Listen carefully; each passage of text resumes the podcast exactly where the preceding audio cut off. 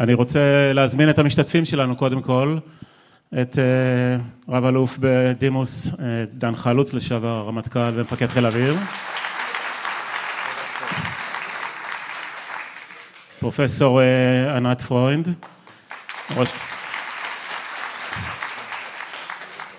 ראש בית ספר לעובדים סוציאליים באוניברסיטת חיפה, ואת חבר הכנסת וסגן ראש המוסד רם בן ברק.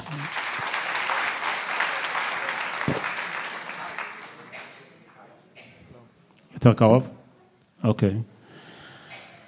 אז כמה מילות פתיחה לפני שאנחנו נפתח בדיון.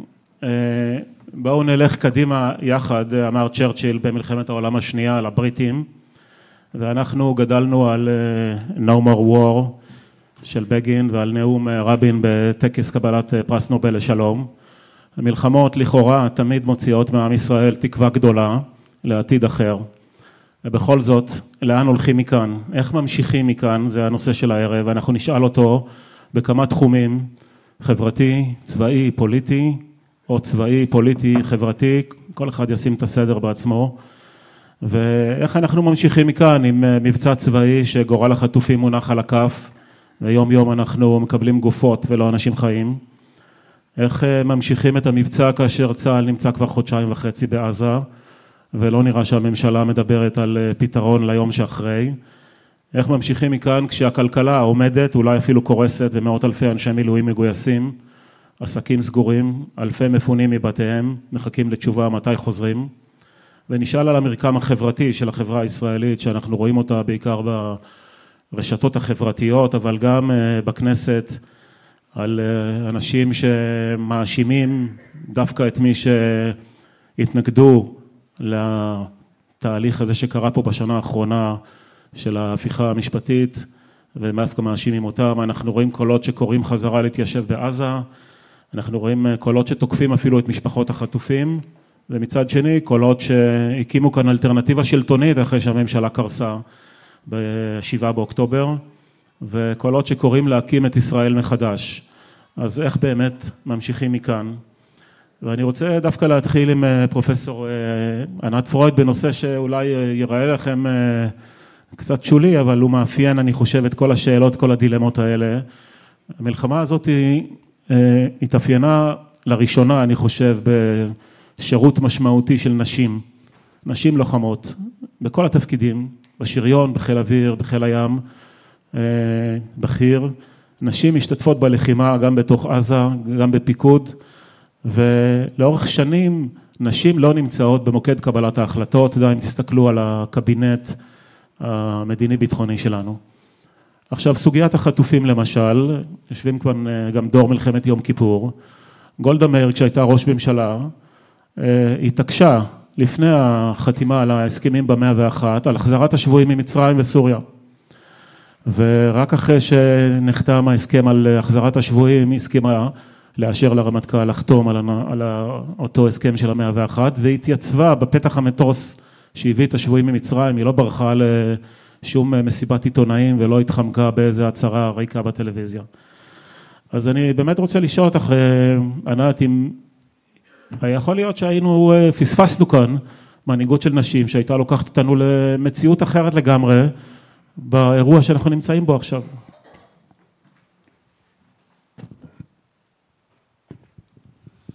אז ערב טוב, ואני אתחיל אולי מהסיום של השאלה שלך, מהסיום של השאלה שלך, אני בהחלט חושבת שאנחנו פספסנו לאורך שנים ואנחנו מפספסים עדיין.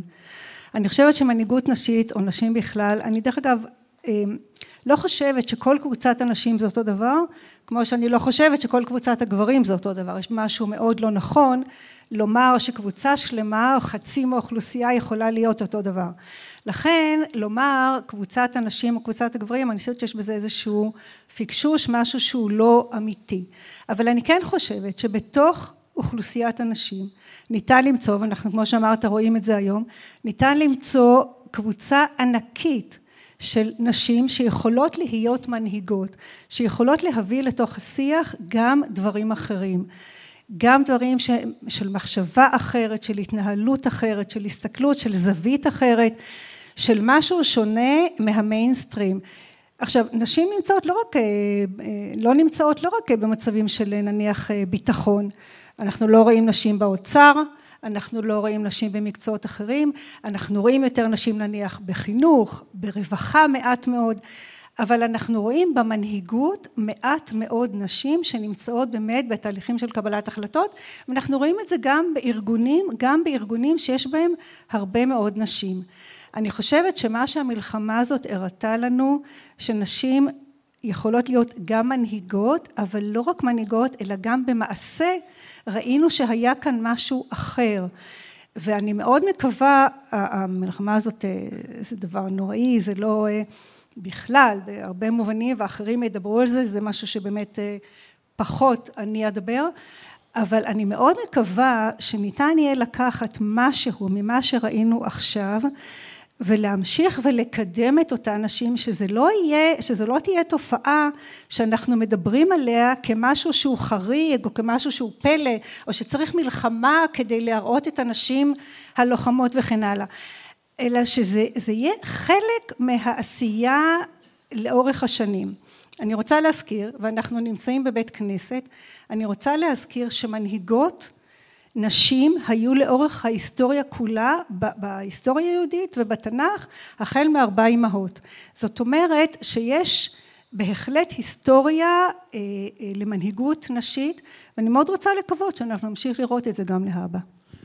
אז דן חלוץ חיל האוויר דווקא היה בין הראשונים שזיהה את הפוטנציאל אנחנו זוכרים את הבג"ץ של אליס מילר אבל מאז הרבה נשים סיימו קורס טייס ואני שואל האם יש תובנה מנהיגותית בהקשר הזה להבדל בין נשים לגברים בקבלת החלטות במלחמה ובפוליטיקה אני לא מדבר כרגע רק על המלחמה. ברמה העקרונית קודם כל צריך לציין לטובה את מה שאנשים הראו לנו. אלה שהופתעו לדעתי הופתעו שלא בצדק כי לא נתנו את ההזדמנות ולא יכולנו לראות את זה קודם לכן. אכן נשים בהיותן 51% מן האוכלוסייה צריכות לבוא לידי ביטוי באופן הרבה יותר מובהק אבל הדוגמה האישית שממשלת ישראל הנוכחית נותנת לנו זה שנשים הן מחוץ לתחום ולכן הכל מתחיל מלמעלה. כשאין דוגמה למעלה מה יגידו אזובי הקיר? יחד עם זאת אני מאוד מקווה מכמה טעמים. אחד זה פוטנציאל אנושי שבמדינת ישראל אנחנו חייבים לנצל אותו ולמצות אותו עד תום. כי במה התברכנו? רק בבני אדם. בשום דבר אחר. ובגז של תשובה כל הדברים האחרים הם פרי המוח הקודח היהודי ואותו צריך לשבח. הדבר השני אני חושב שנשים מכניסות סגנון ניהול אחר שיש בו מצד אחד דטרמיניסטיות אבל מצד שני רכות בהתייחסות. הסגנון הוא לא בוטה הוא לא בן גבירי. ולקחתי את בן גביר כי הוא המודל הכי טוב ללא לחקות אותו ואני חושב שהרכות הזו נדרשת. במקומות שמקבלים החלטות קשות חשוב לשמוע קולות מאזנים והקולות המאזנים חסרים. אבל אמרתי דבר ואני תמה כמה זמן ייקח לנו להפנים אותו כמדינה ולממש אותו להלכה. הלוחמות כפי שראינו אותן במערכה הזו היו יוצאות דופן ביכולות שלהן, בביצועים שלהן, בקור הרוח שלהן.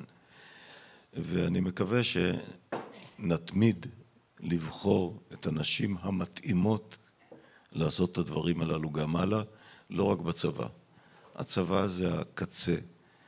אני חושב שצריך לאורך הדרך למלא הרבה תפקידים בעזרת נשים. אבל הצבא הוא הבסיס לזה שנשים יכולות להגיע לשולחן מקבלי ההחלטות ואני בעוונותיי בסדרה דוקומנטרית אחרת שאני תחקרתי פגשתי שורה של נשים שנמצאות כבר בתפקידים של סגן אלוף ואלוף משנה ושאלתי אותם מה קורה בשולחן הזה שאתם באות ויושבות יושבים עשרה גברים ואתן? ואיך מתקבלות החלטות? האם מקשיבים לכם או מסתכלים עליכם כמו על אאוטסיידריות? והתשובות היו בדרך כלל תשובות של אם, אתה, אם את מקצועית אז מקשיבים לך, אבל אם את יוצרת איזה שהם מאבקי אגו, מיד האגו גובר על קבלת ההחלטות המקצועית. אז איך מביאים נשים לשולחן קבלת ההחלטות?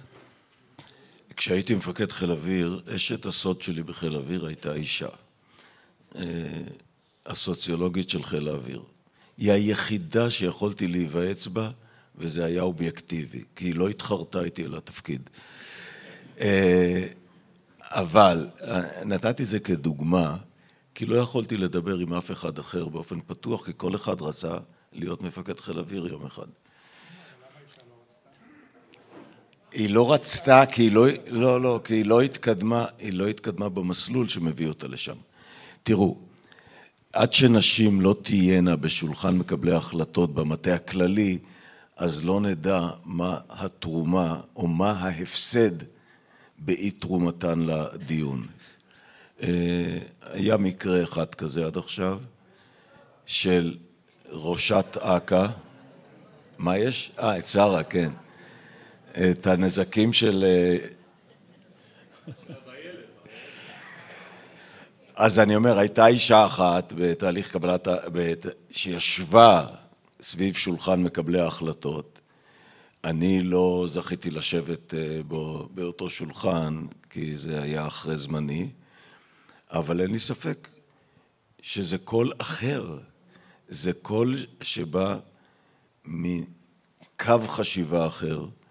מנקודת מבט אחרת, ומה לעשות, אנחנו רואים את אותה תמונה, וכל אחד רואה את זה מזווית אחרת וחושב שזו תמונה אחרת, וחשוב לקבל מבט שונה על אותה תמונה. אז אה, רם בן ברק, אני רוצה לעבור אליך.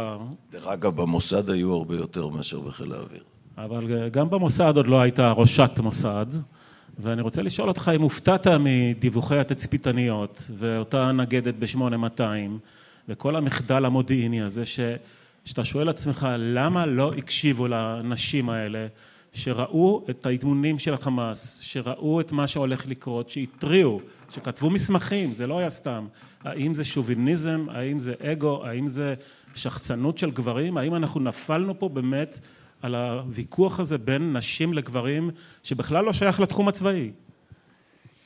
התשובה היא כן לכל השאלות, אבל אני אתחיל קצת אה, לפני.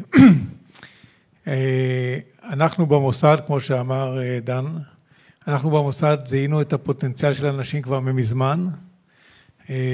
כשאני הייתי ראש אגף מבצעים, הבאתי למצב שהלוחמים היו 50 אחוז נשים ו-50 אחוז גברים. אה, כולל בתפקידי פיקוד. יש בעיות אובייקטיביות של בחירה אישית של אה, לוחמות, האם להמשיך בגלל הקושי עם הילדים, אבל זה, אבל זה בחירה אישית. אנחנו השקענו הרבה בשביל שהם יוכלו לקבל את הבחירה הנכונה. אה, בתור לוחמות, אין שום הבדל בין לוחמת לגבר, ההפך, אפילו המנעד של הדברים שלוחמות יכולות לעשות הן הרבה יותר גדולות משל משל גברים, ו, ו, וברור לגמרי, שאצלנו זה ברור לגמרי. אצלי, כשאני ישבתי ב, בתפקידי כראש אגף, ועכשיו ניהלנו דיון על איך לעשות מבצע מסוים, אז ישבו שם גברים ונשים, והם היו שוות לחלוטין, בלי שום, גם בתפקידים שהם ביצעו וגם ב, ב, במה שהם אמרו באותו, אה, באותו אה, דיון. למה אנחנו אומרים תצפיתניות? למה לא אומרים תצפיתניות ותצפיתנים? למה זה מקצוע נשי? זה הרי לא מקצוע נשי להסתכל על מסך, אה, מסך. זה צריך להיות מקצוע למי שיש לו את היכולת. אבל אם היו תצפיתנים, יכול להיות שהם כן היו משכנעים את המפקדים שלהם? יכול להיות, אני, זה מעניין מה שאתה אומר, כי נשאלתי על זה היום בריאיון לרדיו בדרך לפה ברשת ב', נשאלתי בדיוק על זה, האם, האם עצם זה שהתצפיתניות היו נשים ולא גברים, יכול להיות שלא התייחסו אליהם ברצינות. אני לא יודע, אני מקווה שלא. אבל אה, בהחלט אה, אנחנו הופתענו מודיעינית מאוד, והיה לנו הרבה מאוד סימנים לדעת שאולי נהיה מופתעים, ועדיין הופתענו. אה, ואני לא בא בטענות לאף אחד, כי בסוף כולנו היינו שבויים באיזושהי קונספציה. האם במקום הזה, אם היו כאן של גברים ולא נשים, היו מתייחסים לזה אחרת? אני לא יכול לענות לך על זה. מה זה כולנו? אתה אתם בכנסת אמורים לפקח על הממשלה ואנחנו רואים את שרשרת המחדל הזה מהתצפיתניות למפקדים בצבא, לשר הביטחון, לרמטכ"ל, עד לראש הממשלה ולכנסת ואני שואל איפה היה כאן הפיקוח הזה על כל המחדל הזה? תראה, אני רוצה להגיד לך שמאחר ואני כיהנתי גם כיושב ראש ועדת חוץ וביטחון בממשלה הקודמת וגם כחבר בממשלה הזאת, אני יכול להגיד לך שיפתחו הפרוטוקולים בוועדת החקירה, אז אתם תראו שהשאלות נשאלו והניסיון לאתגר את הקונספציה נשאלו, אבל הם היו נעולים בקונספציה מסוימת. אגב, אני, אני בא אליהם בטענות כמובן, כי המחיר שאנחנו משלמים הוא כולנו ענק, אבל נפלנו כאן, נפלנו כאן קורבן למדיניות שחיפשה שקט בכל מחיר והייתה מוכנה לספוג הרבה בשביל השקט הזה. ואנחנו משלמים על זה את המחיר, ושילמנו על זה את המחיר הכי כבד שיכול להיות. ענת, אז אני רוצה לחזור אלייך. הנושאים שאנחנו מעלים כאן כרגע הם קשורים או נפרדים? זאת אומרת, למשל סוגיית שחרור החטופים. עלה הנושא הזה שנשים חוששות מאונס בשבי ואני שואל, גברים חוששים מעינויים בשבי, נשים חוששות מאונס. אנחנו כממשלה, כציבור, צריכים להסתכל על זה בשוויון או צריכים להסתכל על זה בצורה נפרדת? אני חושבת שצריך להסתכל על השבויים כולם ולראות איך אנחנו מחזירים את השבויים כולם, את החטופים כולם עכשיו. אני חושבת שמה שהם עוברים ואנחנו ראינו רק לפני יומיים או שלושה, ראינו שלושה גברים מבוגרים איך הם נראו בתמונות בשבי. אני חושבת שמה שקורה שם וזה שעדיין לא מחזירים אותם זה פשלה נוספת נוראית של מה שקורה עכשיו. אני לא נמצאת בין מקבלי ההחלטות, היכן שמקבלים את ההחלטות האלה, כמו שאמרנו כבר, אולי חסרה זווית מבט ואולי יותר מאשר אולי חסרה זווית מבט נשית באותם מקומות שמקבלים את ההחלטות, אבל אני חושבת שזה שעדיין עם כל מה שאנחנו כן עושים בעזה. לא מצליחים לגרום לזה שהחטופים יחזרו, אני חושבת שזה דבר שהוא נוראי. ואני אומרת את זה לגבי חטופים גברים, אני אומרת את זה לגבי חטופות נשים, אני יכולה להבין את הלך הרוח, בגללו החליטו להוציא קודם את הנשים המבוגרות, את הילדים הצעירים, את האימהות לילדים, אני לא מקבלת שהיום נשארו שם נשים וגברים בכל הגילאים שעדיין נמצאים שם, יש שם תינוקות בין פחות משנה, יש שם אנשים מעל גיל שמונים, לא יכול להיות שהם עדיין נמצאים שם. ואני חושבת שזה אחד הדברים שחייבים לעשות עכשיו ומיד. אז הדילמה הזאת היא דילמה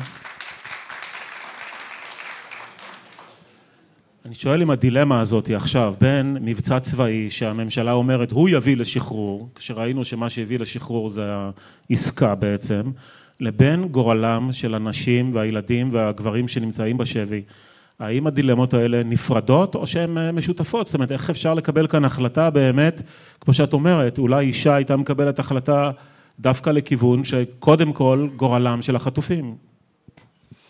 אני לא נמצאת בפוליטיקה ואני גם לא אשת צבא. אני סיימתי צבא בגיל מאוד צעיר, הייתי נחלאית ובזה הצבא שלי הסתיים. אבל אני כן חושבת שאם אנחנו מצליחים כן להכניס לשם ציוד וכן להילחם ולהיות שם בחלקים מאוד נרחבים, אני חושבת, ושוב, צריך יהיה לראות איך עושים את זה, אבל כן צריך לחשוב איך אנחנו מוציאים משם את כל החטופים. שוב, הפתרון של איך עושים את זה לפני, לפני סיום המבצע הצבאי. אני אומרת שוב, אני לא אשת צבא, אני לא אשת צבא, אני לא פוליטיקאית, אני אזרחית מהשורה. מתוך מה שאני מבינה, מתוך מה שאני רואה, מדינה ריבונית שאנשים שלנו, אחד הדברים הבסיסיים שאנחנו רוצים לדעת, על זה הוקמה מדינת ישראל, שדברים כאלה לא יהיו. אנחנו כולנו למדנו את גיא ההרגה ואנחנו כולנו למדנו על פוגרומים ואנחנו נמצאים כאן בדיוק כדי שדברים כאלה לא יהיו. הביטחון הבסיסי שנדרש לכל אחד מאיתנו כדי להתקיים לא כדי ליהנות או לנסוע לחו"ל או לא יודעת מה, כדי להתקיים, כדי להרגיש שאנחנו יכולים להתקיים, אנחנו זקוקים, כל אחד מאיתנו, שיהיה לנו ביטחון בסיסי בבית שלנו, במדינה שלנו, במשפחה שלנו, אחרת אנחנו לא יכולים לשרוד. זה מתחיל מגיל אפס, מהיום שאנחנו נולדים. הביטחון הזה, אני אגיד בעדינות, נהרס. אני לא רוצה לומר משהו קשה יותר כמו נעלם לחלוטין, אבל בוודאי נהרס. נהרס ונפגע, נפגע ונהרס בצורה מאוד חמורה. ובנוסף לזה, האמון במי שאמור לשמור עלינו. כמו שאנחנו מאמינים שההורים שלנו ישמרו עלינו, אנחנו רוצים להאמין שהמנהיגות שלנו תשמור עלינו. ואני חושבת שהיום יש מבחן מאוד חשוב, וזה המבחן של החטופים. ההחזרה של החטופים חשובה לחטופים, למשפחות החטופים, ואני מאמינה שההחזרה של החטופים חשובה למדינה כולה, כחלק מהיכולת לשקם את האמון. דן חלוץ, אז אה, בהיסטוריה שלך חווית את האירוע הזה של מלחמה וחטיפות. ואני שואל, איפה אתה עומד בדילמה הזאת היום, שהיא פי 200 ממה שאתה חווית? זאת אומרת, אז היה חטיפת שליט, ואחרי שבועיים חטיפה של רגב וגולדווסר בלבנון, ישראל יצאה למלחמה. אולמרט אמנם הכריז שאחת ממטרות המלחמה זה להחזיר את החיילים החטופים, אבל ברור שזה היה רק אמירה לצורך הרתעה. אז איפה אנחנו ממשיכים עכשיו בדילמה הזאת בין מבצע צבאי של מדינת ישראל איבדה את ההרתעה מול חמאס לבין הצורך להחזיר את החטופים? אני רוצה רגע לחזור לתצפיתניות. אה, במלחמת יום כיפור, גברים נתנו את ההתראה, את האיפכא מסתברא, וגם להם לא שמעו. קונספציה חזקה מהמין ומהמגדר, והיא חלחלה למטה עד אחרון המפקדים. והיא זו שעברה את המערכת בין היתר. ואת כל האורות האדומים שדלקו הם כיבו. ויש תהליך איך לכבות אורות אדומים, והתהליך הזה לא בוצע. אבל, דרך אגב, אני חושב שלא צריך ועדת חקירה, הכל כתוב, לא, ממש לא צריך. ביבי מאוד רוצה ועדת חקירה, כי זה נותן לו אורך נשימה. ולכן אנחנו לא צריכים בכלל לשאת את שם ועדת החקירה כדבר מוביל. מה צריך עוד לחקור? אנשי הצבא כבר הודיעו, ראש השב"כ כבר הודיע, שהם יעשו את המעשה המתבקש. הם נושאים באחריות מלאה, וכמו שאני מתרגם את אחריותם, הם יקומו וילכו בגמר התחקירים המקצועיים. היחיד שלא לקח עדיין ולא אמר את האמירה הזו, זה האחד. זה אחד. זה לגבי תצפיתניות, תצפיתנים ומה שביניהם. באשר למלחמה, אני לחלוטין שותף לעמדה שאומרת עכשיו להחזיר את החטופים גם אם צריך לעצור את הלחימה. מדינת ישראל לא תהיה אותה מדינה אם יהיו לנו 130 רון ארדים. היא לא תהיה אותה מדינה. על מי היא תשפיע? על הדור הצעיר, לא עלינו. אנחנו כבר ניקבר כאן. זאת אומרת, אנשים, אבל... אנשים המוטיבציה שלהם להתגייס תיפגע. איך נשלח חיילים להילחם, איך נגיד לאזרחים להתיישב במקום שבו מדינה לא עומדת מאחרי מחויבות העל שלה, זה להחזיר את כולם הביתה. חיים או מתים. כי להערכתי חלק מהחטופים, המספרים דרך אגב הם מספרים ברוטו, הם לא מספרי החטופים החיים. כי אנחנו יודעים ש... 129 איש עכשיו מדברים. המאה ה-29, מתוכם אנחנו יודעים שיש חלק מתים, זה כבר אנחנו יודעים. אז אני חושב שאין בכלל דילמה בעניין הזה, וזה לא קשור להתנהלות המלחמה. מלחמה אפשר להתחיל תמיד, חטופים אי אפשר להחזיר תמיד. ואני אומר את זה כי זה היה ערך וחשוב שזה יישאר ערך.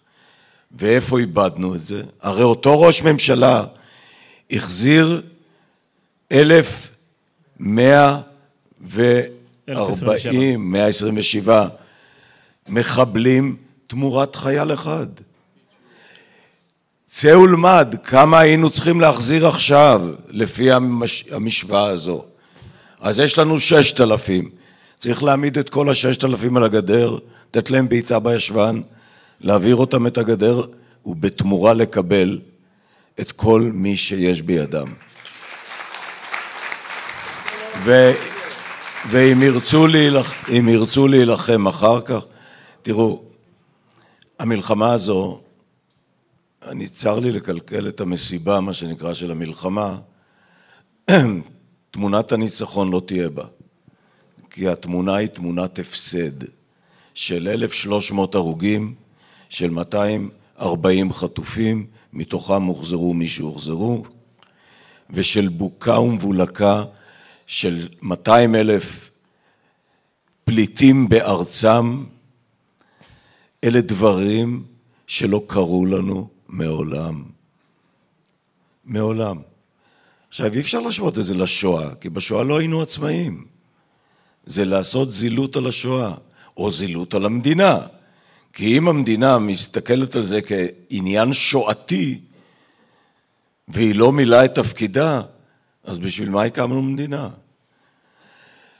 וההבדל העצום בין זה לבין מלחמות ישראל, שאזרחים שילמו את המחיר. זה ההבדל העצום. חיילים, כן, זה לגיטימי שחיילים גם ייפלו על משמרתם, אבל אזרחים זה לא לגיטימי שיפלו על משמרתם של חיילים שלא היו. אז אני רוצה רגע לקחת אתכם לתחום הפוליטי, ברשותך. ותמונת הניצחון שלי תהיה כשראש הממשלה הזה יצעד החוצה. זאת תמונת הניצחון, אין בלתה, ולזה אנחנו צריכים לכוון את כל הקהל הזה ועוד מיליונים במדינת ישראל, להשיג את תמונת הניצחון הזו. אז... אז רם, אתה השבוע נתת נאום בכנסת, שבדיוק כיוונת את האש לאדם אחד. ואני שואל אותך, אחרי באמת שנה של אה, הפגנות בנושא של ההפיכה המשטרית והמחדל הנוראי הזה, האם מדינת ישראל מתנהלת על ידי הגחמות של אדם אחד, גם אם הוא בתפקיד של ראש ממשלה? איך כל המערכת הזאת לא מסוגלת לעצור ולתקן את עצמה? ראשית, אני רוצה לענות על השאלה הקודמת, אה, ברשותך. כשהייתה עסקת שליט, היה ויכוח גדול מאוד במערכת הביטחון, האם נכון או לא נכון לשחרר. רוב אנשי, לא רוב, כל אנשי מערכת הביטחון סברו שזה לא נכון, כולם, בלי יוצא מן הכלל. אני הייתי הסגן ראש המוסד, אני חושב שאני הייתי היחיד שאמרתי שהנזק המורלי בהשארתו של גלעד שליט בעזה גדול יותר מהנזק של שחרור המחבלים. אולי טעיתי, אבל, אולי טעיתי, אבל אני חושב שהמצב היום הוא, כמו שאמרת, פי 200 הרבה יותר חמור, ומדובר על אזרחים, ולכן אין בכלל שאלה שזה צריכה להיות משימת העל הכמעט יחידה של מדינת ישראל כרגע, זה להחזיר את החטופים. איך לעשות את זה? יש כבר דרכים שונות, אני לא, לא חושב, לא חושב ש, שאפשר לענות על זה כאן, זה לא כל, זה לא כל כך פשוט.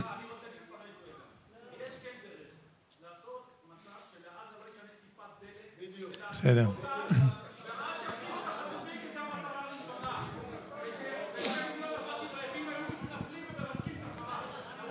אבל רם, בכל מקרה, בכל מקרה, הוא טועה, אבל לא משנה. עסקה חדשה, בכל, מקרה... אל תצעק עלינו, אנחנו לא אחראים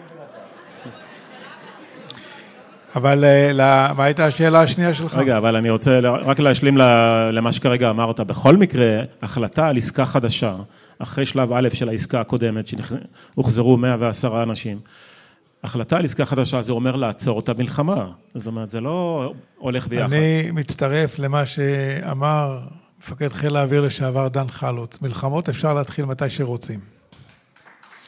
אני חושב שברגע שאתה שם את זה כמשימת על, תעשה את המהלכים שיובילו אותך לזה. אני לא, אני לא רוצה לפתח את זה כאן, כי אז מיד יתחילו, אל תכניסו מים, תריבו זה, תעשה את זה, עזוב. יש, יש, אם יש לך משימת על, אז זאת משימת העל שלך. איך לעשות את זה? ימצאו את הדרך. זה לא פשוט. זה לא שם... פשוט, הוא לא טיפש סנוואר, הוא יודע שהוא צריך את הקלף הזה אצלו, וזה שומר על חייו, וזה שומר על השלטון שלו, זה לא, לא אכפת לו שימותו כולם למעלה, הוא במנהרה, יש לו מספיק מים ומספיק אוכל, גם אם לא ייכנסו משאיות וזה. אבל איך לעשות את זה, זו שאלה אחרת, ויכול להיות שהמלחמה כן תרמה לזה, בוודאי תרמה לזה בהתחלה, אילולא המלחמה בהתחלה לא היה קורה גם הפעימה הראשונה. האם עכשיו צריך לעשות תחבולות בשביל להגיע לתוצאה הרצויה? כן, צריך לעשות תחבולות. האם אנחנו צריכים להגיד תמיד מה יהיה בהמשך? לא, אנחנו לא חייבים. האם אנחנו חייבים תמיד להגיד משהו ולעמוד במילה שלנו? גם לא תמיד. אוקיי, okay, אני מזכיר לכם שהנושא שלנו זה איך הולכים מכאן הלאה, איך ממשיכים מכאן, אז אנחנו ננסה להתייחס עכשיו גם לעתיד. אני שואל לגבי ראש הממשלה, נשאת השבוע נאום בכנסת, שבו אמרת, אתה גם אשם וגם אחראי, ואני שואל, איך זה שאדם אחד אה, לא רוצה להגיד מהתל, אבל מוביל את המדינה, ושום מערכת לא מסוגלת לעצור אותו בקבלת החלטות, או לפחות לשנות אותן. אנחנו, אה, אנחנו, ואני לא מתכוון לקהל הזה ואלינו כאן בפאנל באופן אישי, אבל אנחנו כמדינה נלקחנו בני ערובה בידי אה, אדם שהוא גם נוכל, הוא גם מושחת, הוא גם שקרן, והוא גם שחקן יוצא מן הכלל, שיודע קהל מסוים, אה, לעשות אותו כמעט אה, עיוור אחריו בכל מיני אה, דרכים.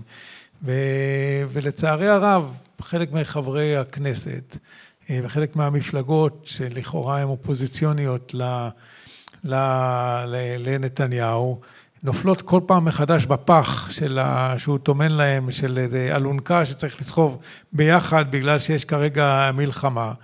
אה, אגב, והציבור הולך איתם, מפני ש... כי, כי כולנו חשים במסע הכבד ושצריך לסחוב אותו ביחד, אבל זה נכון, כשיש לך ראש ממשלה שאתה יכול אה, לסמוך עליו ושהמניעים שלו הם מניעים אמיתיים, אבל זה לא נכון ומסוכן מאוד שיש לך ראש ממשלה שאתה יודע שהמניעים שלו הם תמיד המניעים הנסתרים והם אף פעם לא טובת המדינה ולא טובת אזרחיה. לצערי הרב, פעם אחרי פעם אנחנו נופלים בעניין הזה, אנחנו נפיל אותו. אנחנו נפיל אותו בסופו של דבר כך או אחרת. היה לנו הזדמנות, היה לנו הזדמנות, היה לנו, היה לנו הזדמנות עכשיו, היה לנו הזדמנות עכשיו עם, ה, עם התקציב המושחת שעבר.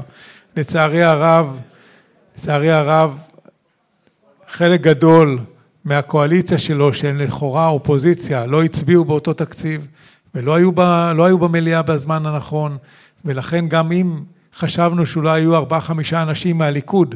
ברגע שהליכוד יושב, אנשי ליכוד יושבים במליאה ורואים שמפלגה שלמה לא נמצאת באולם מכל מיני סיבות שאלקין חשב נעשה ככה ונצביע ככה וניכנס בדקה התשעים, הם רואים, אז אומר, רגע, מה אנחנו נצביע נגד והם אה, לא יהיו בכלל בזה וניפול. עשו הרבה מאוד טעויות, אני מקווה שגם הם ילמדו מה, מהעניין הזה. אנחנו בסוף נפיל אותו, מפני שהעם הזה לא... תראו, אנחנו עומדים עכשיו בצומת דרכים. אנחנו נמצאים במצב הכי קשה שמדינת ישראל הייתה אי פעם, בחוסר ביטחון ובאיומים עלינו מכל הכיוונים, אבל, אבל המצב הבעייתי ביותר, אנחנו נמצאים עכשיו בפרשת דרכים. מכאן אפשר ללכת לשני כיוונים, או שנהיה מדינה נורמלית, ליברלית, שוחרת אה, שלום ובטוחה בעצמה, או שנהיה מדינה משיחית, מדינת הלכה, שמורכבת מחרדים ומכל מיני פנטזיונרים שיובילו לחורבן של המדינה הזאת בלי שום ספק. זה בידיים שלנו, זה בידיים שלנו. כשמדברים על מה יקרה בשש אחרי המלחמה, שלדעתי אנחנו כבר נמצאים שם, צריכים, צריכים להבין, אנחנו נלחמים, זה, זה מלחמת, המלחמה על קיום המדינה. ואת המחאה הזאת שהייתה לפני, ואנחנו עכשיו אה, ממשיכים, יצטרכו להמשיך ביתר שאת מיד אחרי, עד שנצליח להפיל אותו, ובסוף נפיל אותו. ענת, אז אני רוצה לשאול אותך רגע על אותו משבר אמון. רבותיי, בבקשה, באמת, בואו ננסה לקיים פה דיון, אני יודע שלכל אחד יש את אה, דעותיו, אבל אם לא נשמור פה על איזשהו שקט, אז יהיה קשה לקיים את הדיון בצורה טובה. אז בואו ננסה, אני יודע שהעסק פה טעון, אבל אנחנו רוצים פה לשמוע את האנשים בעיקר, אז בואו טיפה פחות הערות ביניים ו... גם יש זמן לשאלות. בדיוק, ותזכרו בסוף יש זמן לשאלות. ענת, אז אני רוצה לשאול אותך עכשיו על משבר האמון החברתי הציבורי בעצם. עם פרוץ המלחמה הזאת לא רק הצבא קרס, אלא אפשר להגיד שכל מוסדות הממשלה קרסו, לא תפקדו בעצם מי שטיפל במפונים ומי שטיפל בחיילי המילואים זה ארגונים של מתנדבים, אחים לנשק ודומיהם וחילצו אנשים משדרות וחילצו אנשים מאשקלון איך מחזירים עכשיו את האמון של האזרחים במוסדות הממשלה, במוסדות השלטון של ישראל? אז אני רוצה לומר כמה דברים לגבי זה. קודם כל אני רוצה לומר שהתופעה שבה... קודם כל אני אומרת שאני רוצה לומר כמה דברים לגבי זה. קודם כל אני רוצה לומר שהתופעה שבה המוסדות האזרחיים מטפלים ונותנים תשובות היא לא תופעה שהתחילה במלחמה. במלחמה התופעה הזו מאוד התעצמה ולא רק שהתעצמה בחלקים האזרחיים של התפקוד של המדינה, אלא ראינו אותה גם בחלקים הצבאיים, סליחה, אלא ראינו אותה גם בחלקים הצבאיים. זה משהו שבאמת לא ראינו קודם לכן, במובנים מסוימים אולי כן, אבל נניח פחות. לאורך שנים המדינה התנערה מהחובות שלה כמי שדואגת לאזרחים, ומי שלקח בעצם את הטיפול בהרבה מאוד תופעות חברתיות לאורך שנים, הרבה לפני המלחמה, זה כל עמותות ההתנדבות, כל המתנדבים למיניהם, עשרות עמותות שמגייסות כספים, שמגייסות מתנדבים, שבעצם נותנים פתרונות היכן שהמדינה זזה אחורה יותר ויותר וזו תופעה שהולכת כבר הרבה מאוד שנים. אז אני חושבת שאחד הדברים שצריך יהיה לעשות במילה גדולה אחת אני אומר זה שיקום. שיקום גם ברמה האישית. אנחנו יודעים, רק בימים אלה התפרסם מחקר שמדבר על זה שעשרות אחוזים, משהו כמו 60 אחוזים חשים תופעות של טראומה, של חרדה, מטופלים הרבה יותר, מגיעים למרפאות לבריאות הנפש הרבה יותר. השיקום יצטרך להיות ברמה של מדינה, גם ברמה של פרט, גם ברמה של משפחה וגם ברמה של מדינה. מעבר לזה המדינה תצטרך לקחת יותר ויותר אחריות על טיפול בכל החלקים האזרחיים, בכל האזורים האזרחיים, בחינוך, בתרבות, ברווחה, בבריאות, בכל החלקים האזרחיים, בכל התחומים האזרחיים, המדינה תצטרך לקחת הרבה יותר אחריות. איך הם יעשו את זה כשזאת הממשלה, אלה סדרי עדיפויות ואלה התקציבים, אני לא יודעת, אבל ברור שזה יהיה חייב להשתנות. כי אם זה לא ישתנה, אז מה שבאמת צריך לעשות, כמו שכרגע אמרנו, בחינוך, בבריאות, ברווחה, בכל התחומים, אם זה לא ישתנה, אם סדרי עדיפויות לא ישתנו, אם לא יוקצו משאבים של המדינה, של הממשלה, לטיפול באזרחים, בשיקום הביטחון, לא רק הביטחון הצבאי, לא רק הביטחון הפיזי, הביטחון שלנו בחברה שלנו, ביכולת שלנו לחיות חיים משותפים כאן, בעובדה, הרי במשך שנים הכניסו לכולנו לראש שאנחנו שני חלקים של העם הזה, שאי אפשר לחבר, שאין תקומה, שאו שאתה מהטובים או שאתה מהרעים, לא משנה מאיזה צד אתה, אבל אי אפשר להיות ביחד. כל הקונספציה הזאת במלחמה השתנתה לגמרי, אבל אם אנחנו לא נמשיך בכיוון הזה והמדינה תיקח אחריות על כל התחומים האלה, אני לא רואה איך יכול להיות שיקום, אומרת, וצריך יהיה להיות שיקום. זאת אומרת, את רואה כן אפשרות שהציבור משפיע על ההנהגה, על הממשלה, על הרכב הממשלה, כי הרי ברור שאם יושבים שם אנשים שלא מסוגלים להגיע להסכמה על התקציב, כמו שרם לפני רגע הסביר, וסדרי העדיפויות של הבוחרים, להסכמה על התקציב. היחידים שיכולים להשפיע עליהם זה הציבור של הבוחרים שלהם. איך אני, עושים את אני זה? אני מסתכלת היום על הסקרים, היום.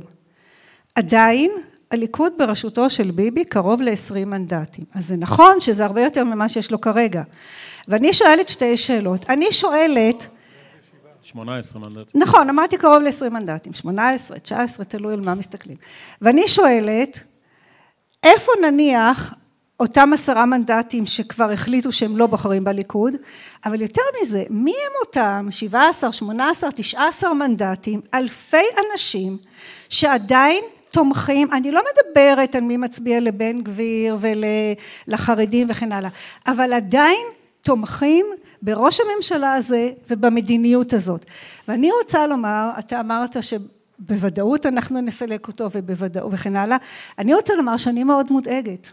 אני בכלל לא בטוחה שאכן אנחנו, אנחנו נעשה את הכל ואנחנו עושים את הכל ואנחנו כולנו נפגשנו בכל שבת בהפגנות וגם בירושלים וכן הלאה עושים את כל מה שאנחנו יכולים ועצומות ותורמים וכן הלאה וכן הלאה אבל יש כאן כנראה משהו באמת מאוד חזק לאורך שנים איזושהי יכולת שכנוע שבאמת רק הוא, כי עדיין, ושוב אני חוזרת ואומרת, עדיין יש קרוב לעשרים מנדטים של מצביעים ושל תומכים בו.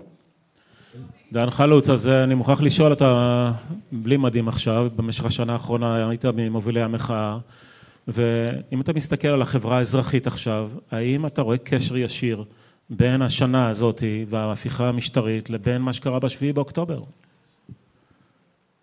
לא רק בתחום הצבאי, אני אומר, גם בתחום שדיברנו עליו כרגע. אני קודם כל רוצה להתחיל בזה שאני לא מקבל שהמציאות היום השתנתה ויש אחדות. זה הכל וירטואלי, זה קשקוש.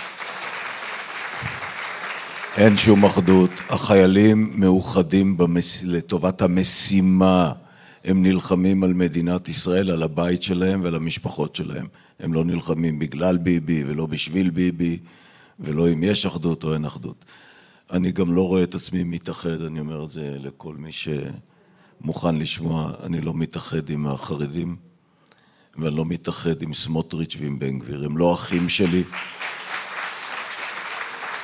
ואני לא מוכן שהם יהיו אחים שלי ואני אעשה כל מאמץ אה, לשים אותם בצל. באיזה צל אני עוד לא יודע. אה, אז זה אחד. שתיים, אה, המאבק. תראו, המאבק יש לו שתי פאזות וצריך להפריד ביניהן. פאזה אחת היא עד השישה באוקטובר, ופאזה שנייה היא מהשבעה באוקטובר. עד השישה באוקטובר נלחמנו בדבר אחד, ברפורמה או במהפכה המשטרית, והצלחנו. שום חוק אמיתי לא קרה. אה, ואנחנו מחכים שחיות אה, תפסוק את אה, שני פסקי הדין שלה בקרוב מאוד, זה עד מחצית ינואר היא צריכה להוציא את פסקי הדין מתחת ידה. אני מעריך שלפחות אחד מהם יהיה כנגד ראש הממשלה, זה לא כנגד ראש הממשלה, כנגד החקיקה ההזויה שעשו. ואני רוצה לקוות ששניהם יהיו כאלה. אם שניהם יהיו כאלה זה פותח כמה פתחים חדשים, למשל, ערעור על, על, על אה, מינויו של בן גביר. זה תקף ועומד בבית המשפט העליון וטרם אה, נדון, כי החוק שדן בזה הוא, הוא חוק הסבירות. עילת הסבירות. כן, כן, חוק הסבירות, עילת הסבירות. פעם אחת שיחזירו את המצב לקדמותו, אז זה בלתי סביר שהאיש הזה נהיה שר במדינת ישראל, העבריין הזה. אז לכן צריך להפריד, מהשבעה באוקטובר אנחנו נלחמים במשהו אחר, שתכליתו, צריך לשים את הדברים על השולחן, זה להחליף את הממשלה הזו ואת העומד בראשה. או להחליף את העומד בראשה, ואז זה מכיל בתוכו גם את הממשלה, כי אה, אם הוא מתפטר, הממשלה מתפטרת. עכשיו, אני לא אומר שכל האמצעים כשרים, כי לא כל האמצעים כשרים. אנחנו לא יגאל עמירים. אה, אבל אנחנו, ואני אעיר עכשיו הערת ביניים, אני מסתכל על הקהל פה, הם יותר קרובים לגילי רובם, מאשר לגיל אלה שעל גבם צריכה לשבת, צריך לשבת המאבק הזה. חסרים פה בני השלושים, ארבעים, חמישים, שהם דור... רגע, אם יש כאלה צעירים ואני מעליב מישהו, אז אני מתנצל. אבל הרוב, הרוב שיושבים כאן הם יותר קרובים אליי בגיל מאשר לבן שלי. וזה דבר חיובי דרך אגב, למה? כי אתם מחויבים. למה אתם מחויבים? כי אתם צריכים לדאוג גם לילדים ולנכדים. אני אומר את זה כי אה, אני מחכה, כולם בצבא זה אמירה טובה, אבל היא לא מספיק טובה. אין שום ביטחון שכשכולם יצאו מהצבא, הם מיד יתייצבו איפה שצריך להתייצב. יש תוכנית עבודה להמשך. התוכנית, תוכנית העבודה הזו בנויה מכמה תרחישים שצריכים להתממש. האחד זה שהמחנה הממלכתי כולו או רובו יעזוב את הממשלה.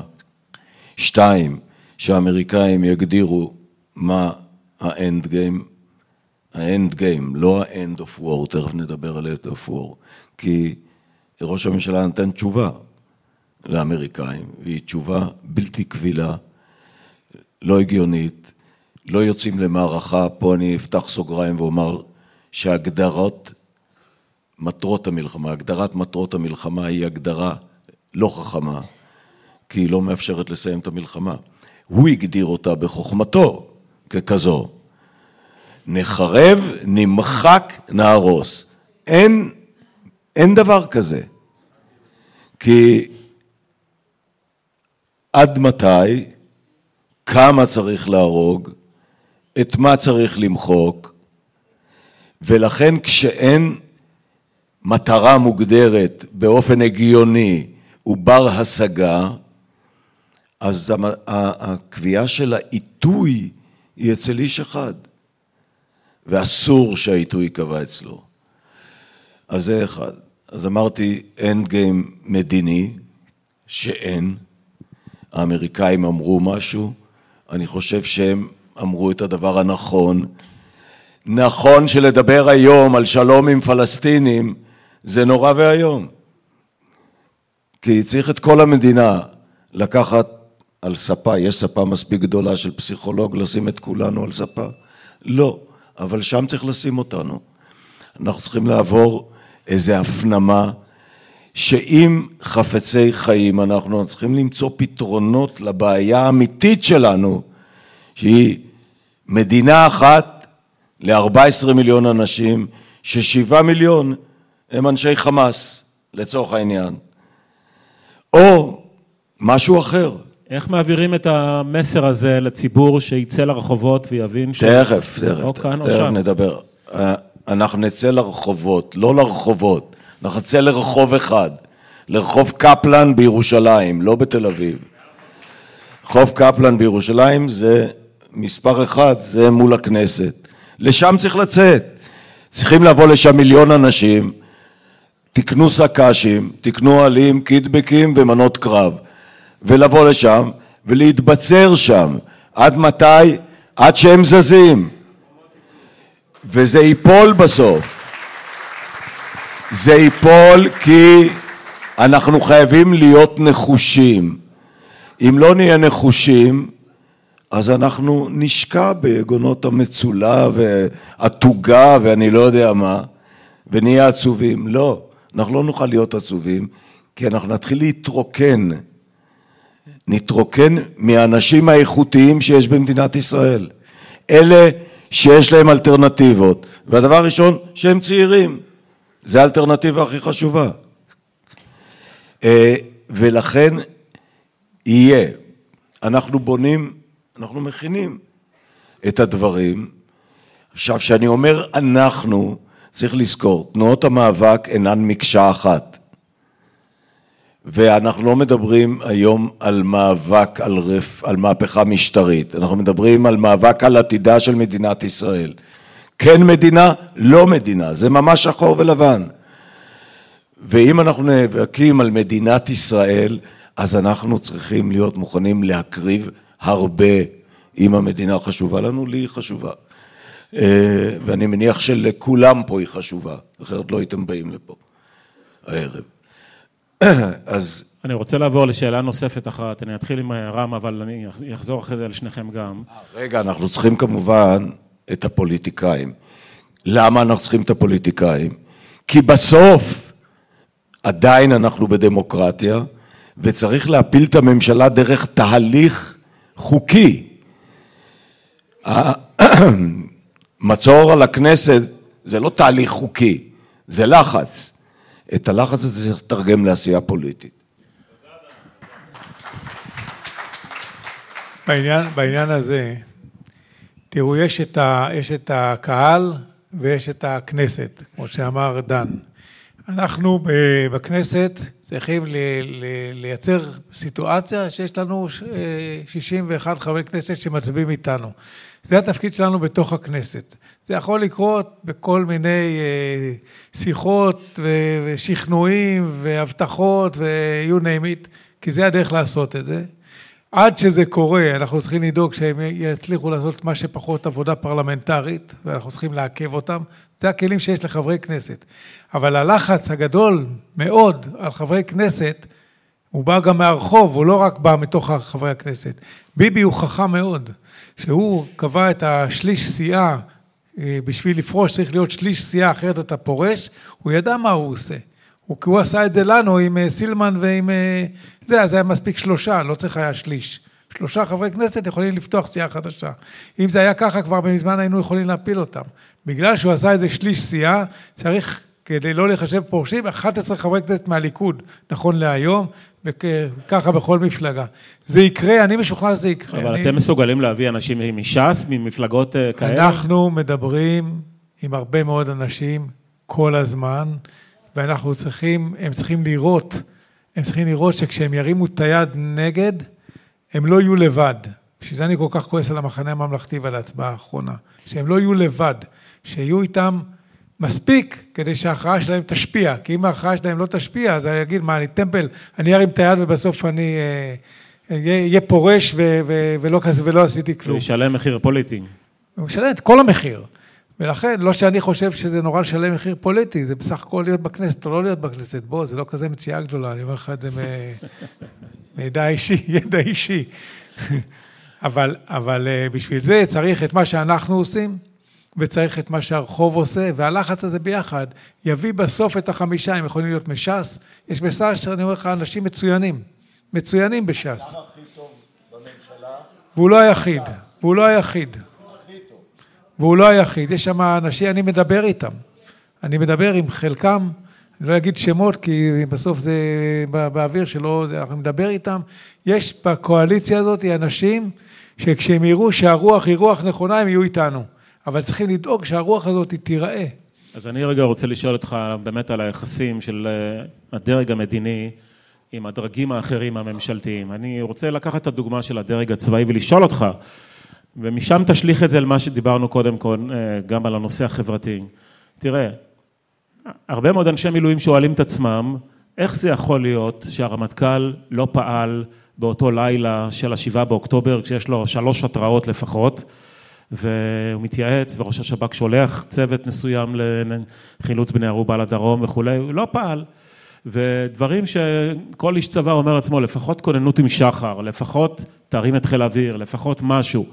ואני שואל אותך, האם יכול להיות שהיחסים המחורבנים, אני אומר את זה במילה הכי גסה שאפשר, יחסי ממש משטמה בין הדרג המדיני לדרג הצבאי במהלך השנה הזאת, שמאשימים את הרמטכ"ל בשמאלנות ומאשימים את הקצינים שהם מחרחרים אה, אה, איומים שלא היו ואת המילואימניקים אה, וכולי, האם יכול להיות שבגלל היחסים האלה הרמטכ"ל לא קיבל את ההחלטה הנכונה כאשר לפניו עומד או ליל ברווזים או מקרה אמיתי.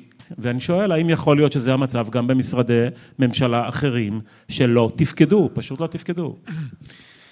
משרדי ממשלה אחרים זה לא בעיה, במשך 30 השנה האחרונות מילאו אותם במינויים פוליטיים של אנשים לא ראויים ובגלל זה הם לא מתפקדים ובגלל זה הם נראים כמו שהם נראים וזה לא רק בשבוע הראשון אחרי המלחמה, עד היום רובם לא מתפקדים, למעט משרדים מאוד מאוד אה, בודדים. אז אני שם רגע את המשרדים הממשלתיים בצד, אין שם, אין שם מי ש... כולם אנשים שלהם, מינו אותם במשך אה, עשרות שנים. לגבי הדרג הצבאי, תראה, הממשלה הזאת, וגם אגב הממשלה הקודמת, כי הייתה, אני מזכיר לכם, בממשלה הקודמת היה לנו ראש ממשלה שבא מהימין. הממשלה הזאת והממשלה, אבל הממשלה הקודמת, זה, נעזוב אותה רגע בצד, כי, זה, כי היה לזה מישהו שאיזן את זה. הממשלה הזאת התעסקה ביהודה ושומרון, נקודה.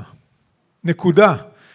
הלחץ שהפעילה הממשלה על הצבא ועל שירות הביטחון, ואני אומר לך את זה כי אני הייתי שם, לשלוח עוד חיילים ועוד אבטחה ועוד אמצעים ועוד, והכל ליהודה ושומרון, הוא היה לחץ בלתי סביר בעליל. גם כאן היה צריך את עילת הסבירות. בלתי סביר בעליל, ו, ו, ובסוף הדרג המדיני מורה לדרג הצבאי. בסוף הוא מורה להם, בסוף הצבא הוא של המדינה. והם מימשו את, את רצונותיו של הדרג המדיני, והגענו למצב באמת שהופקרו הזירות, גם בצפון אגב, פשוט אה, לשמחתנו חיזבאללה לא, לא, לא, לא התערב. אם חיזבאללה היה מתערב באותו יום היינו בסיפור אחר לגמרי, כי גם שמה לא היה מי יודע מה, וגם, וגם בדרום, וחוץ מזה יש לו את האחריות. ש, שאי אפשר, אה, אפשר להוריד אותה ממנה, לצערי, כי הוא רמטכ"ל מצוין, הוא בן אדם ערכי, אמיץ, אה, אולי מהטובים ביותר שהיו לנו אי פעם. אז איך אתה מפרש אבל... את הכישלון הזה? הרי בן אדם כזה מקצועי וערכי, כמו שאתה אומר, למה הוא לא קיבל את ההחלטה? כי גם הם האמינו בקונספציה וגם הם לא חשבו שזה יכול לקרות וחשבו שהם יכולים לקחת את הסיכון.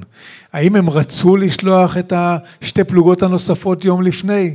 לא, הם לא רצו. האם, הם גם לא עמדו בלחץ, וזאת, ה, וזאת הבעיה. הרי בליל ההצבעה על עילת הסבירות, שהרמטכ"ל שלח את הקצינים שלו לדבר עם אנשים מהקואליציה, והם לא רצ... ונתנו הנחיה לא לפגוש אותם, אז הוא היה צריך לעשות מעשה. אז הוא היה צריך לעשות מעשה, אבל, אה, אבל עכשיו, אתה יודע, אנחנו אה, נלחמים, והוא אה, עושה עבודה באמת יוצאת מן הכלל. גם ראש השב"כ, ו...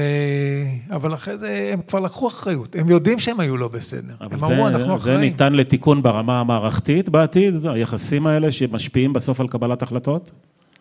אני חושב שצריך ללמוד מהמקרה הזה, וראש ראשי הצבא והשב"כ, אתה יודע מה, למה לך ללכת רחוק? אני אגיד לך על משהו שהיה אתמול. אתמול, ב, ביום ראשון, בישיבת הממשלה, ראש הממשלה אמר, ולכן אני מצטט אותו כאן, היה, היה שם גם כתבים, הוא אמר שכל הסיפורים האלה על, על מה שקורה ביהודה ושומרון מבחינת ההתנהלות של הקובץ של המתנחלים הקיצוניים, הוא אה, שולי, הוא לא גדל והוא לא מבין על מה מדברים, זה, זה קמפיין נגד המתנחלים.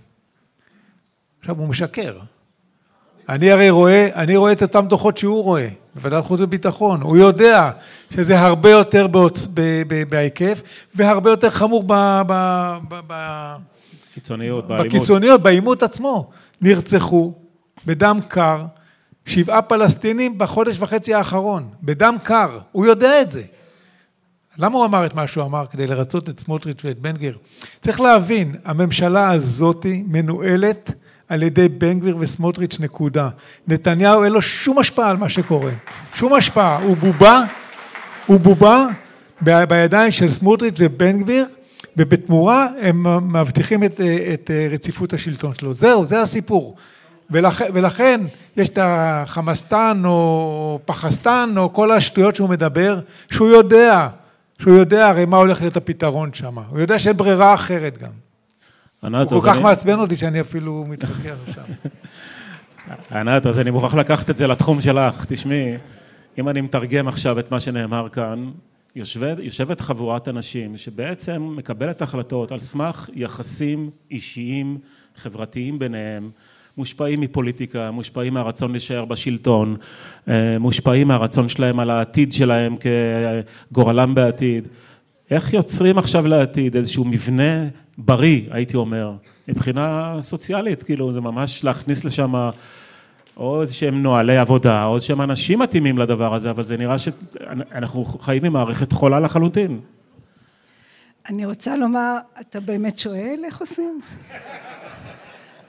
אם אני לא אשאל את אנשי המקצוע, את מי אני אשאל? אנחנו כולנו בעצם מדברים על אותו פתרון, נכון? יש פתרון אחד, אין יותר מפתרון אחד. יש פתרון אחד, כשאדם הזה לא יהיה, אפשר יהיה לעשות את כל מה שאנחנו רואים כאן. כל זמן שהוא נמצא, זה בלתי אפשרי. אתה אמרת עכשיו, כאילו בפליאה, הוא שיקר בישיבת הממשלה האחרונה. בדיוק. מתי הוא לא שיקר? הרי, אז הפתרון לא יוכל להיות, אין לו אינטרס שיהיה פתרון, יש לו השפעה אני לא יודעת, אני כמעט רוצה לומר כמעט מאגית. אם אני מסתכלת ורואה שיש היום קרוב ל-20 מנדטים שעדיין תומכים בו, באמת קשה להסביר, בשום אה, תיאוריה סוציולוגית, פסיכולוגית, צבאית, לא משנה מה, מה עדיין מחזיק את האנשים האלה שיצביעו עבורו אחרי כל מה שקורה, והרבה מהם הם הנפגעים העיקריים מהשלטון שלו, מה, מהשיטות שלו, מעובדה שהוא חותך ומושך חלקים מתוך המנהל הציבורי ולא, ו, ובונה סדרי עדיפויות תקציביים כאלה שהנפגעים הם האוכלוסייה החלשה. זה, זה, זה באמת דברים שהם ברורים מעליהם, אה, פולחן אישיות אולי, מצליח לעשות פולחן אישיות, באמת בן אדם חכם בצורה בלתי רגילה, שזה חלק גדול מהבעיה, ויש לא מעט אנשים שעדיין, והשאלה אם הכמות הזאת באמת תישאר. אה, התקווה היא באמת שבאיזושהי נקודה, אתם מאוד בטוחים בזה, אני מאוד רוצה להצטרף לביטחון הזה, שוב, כבר אולי באמת לא כל כך בגללי, אלא בגלל הילדים והנכדים, יש לי כאן ילדים ונכדים שאני מקווה מאוד שיגדלו במדינה שאפשר לחיות בה, אבל הפתרון יכול להיות רק אחד, אין, אין באמת פתרון אחר, אני לא יכולה לראות שום אפשרות, ואתה אמרת את זה, האיחוד שהיום קורה במלחמה, הכאילו איחוד, הסו כל איחוד, הוא לא באמת איחוד. הרי ברגע שהמלחמה תיגמר, כולנו נחזור לרחובות, נעמוד בחורב עד, עד המדרכה הזאת צד אחד, ומהמדרכה הזאת הצד השני. הרי אנחנו עמדנו ככה בחורב כמעט שנה שלמה, כולנו פה היינו שם, ובמקומות אחרים. כן, נכון, השפענו, בוודאי שהשפענו, השפענו על המערכת החוקית שזה מאוד משמעותי, אבל על הדברים העיקריים, על זה שהוא ילך, שאפשר יהיה באמת לבנות פה חברה אחרת, לבנות פה, כאילו יש איזשהו פחד אולי אצל חלק מהאנשים מהרגע שהוא ילך. אנחנו כולנו כמהים, זה משהו באמת מאוד בסיסי כזה, לאיזה הורה חזק שיודע, שמנהל, שאפשר לסמוך עליו, אז יכול להיות ש, שהוא מצליח לחלק מהאנשים ולמספיק אנשים לשכנע שהוא באמת כזה. אבל פתרון יש רק אחד. ברגע שהוא ילך אפשר יהיה להתחיל לעשות את כל מה שאנחנו מדברים כאן, לשקם את החברה ברמת הפרט, ברמת המשפחה, ברמת הקהילה, ברמת המשאבים שמופנים באמת לתוכניות שחשוב שיהיו מופנים, לאוכלוסיות חלשות, לשיקום כל מה שנפגע עכשיו, זה רק לא חושש, פתרון אחד. את לא חוששת שהביביזם, נקרא לזה ככה במרכאות, כן? של כוח, כבוד, כסף, והמסרים האלה שעברו, שאפשר לשקר גם אם אתה במנהיגות הלאומית, ואפשר לשטוף לאנשים את המוח במסרים אה, מאוד מאוד אה, נגד האויבים שלהם או נגד היריבים הפוליטיים שלהם, שכל המסר הזה שביבי השאיר כאן, יישאר כאן אחרי לכתו. אני חושבת שהמסר הזה מאוד מסוכן מהרמה הבסיסית ביותר של כל אחד מאיתנו.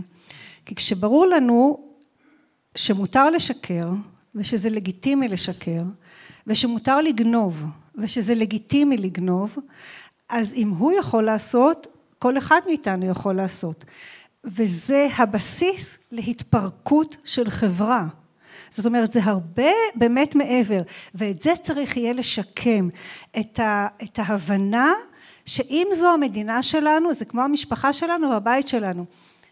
אסור לגנוב, אסור לשקר, אסור את כל הדברים האלה שבמשך המון שנים הרגילו אותנו שזה לגיטימי לעשות. אנחנו אפילו לא, לא, כשאמרת שהוא שיקר ב, ביום השבוע בישיבת הממשלה אז כולנו גיחכנו. כאילו זה כבר הפך להיות איזה אנקדוטה כזאת, איזה משהו שהוא לגיטימי, מצופה שראש הממשלה ישקר. אני חושבת שזאת מחשבה הזויה. זה ייגמר כשהוא לא ילך? זה ייגמר כשהוא ילך? בוא נאמר ככה, אם הוא לא ילך, זה לא ייגמר. התקווה היא שכשהוא ילך ויגיע מישהו אחר שינהיג מערכת ערכית אחרת, אז אפשר יהיה להתחיל לדבר על זה שזה נגמר. אבל אם הוא לא ילך זה לא יקרה. דן חלוץ, אני רוצה רגע לפני, לפני. זה ייגמר כשהוא ילך, כי הדוגמה האישית שייתן כל אחד אחר, מתוך הגלריה שאנחנו רואים מול העיניים, דרך אגב, אני לא מחפש עכשיו איזה קוסם, והיא דוגמה אישית אחרת, נקודה. אה, ראינו ממשלה שלצערנו, לצערי, אני לא יודע אם זה לצערנו, החזיקה מעמד פחות מדי זמן. התחיל סחף בהתנהלות, סחף לכיוון החיובי. בהתנהלות, כי המנהיגות נתנה דוגמה אישית אחרת, נקודה. עכשיו אנחנו נצטרך להעמיק את זה. אני מחכה ליום שיפסיקו לנסוע עם שיירות עם צ'קלקות ושבע מאות אה, אה, שומרים לכל אחד מהם. זה בדיוק הדוגמה.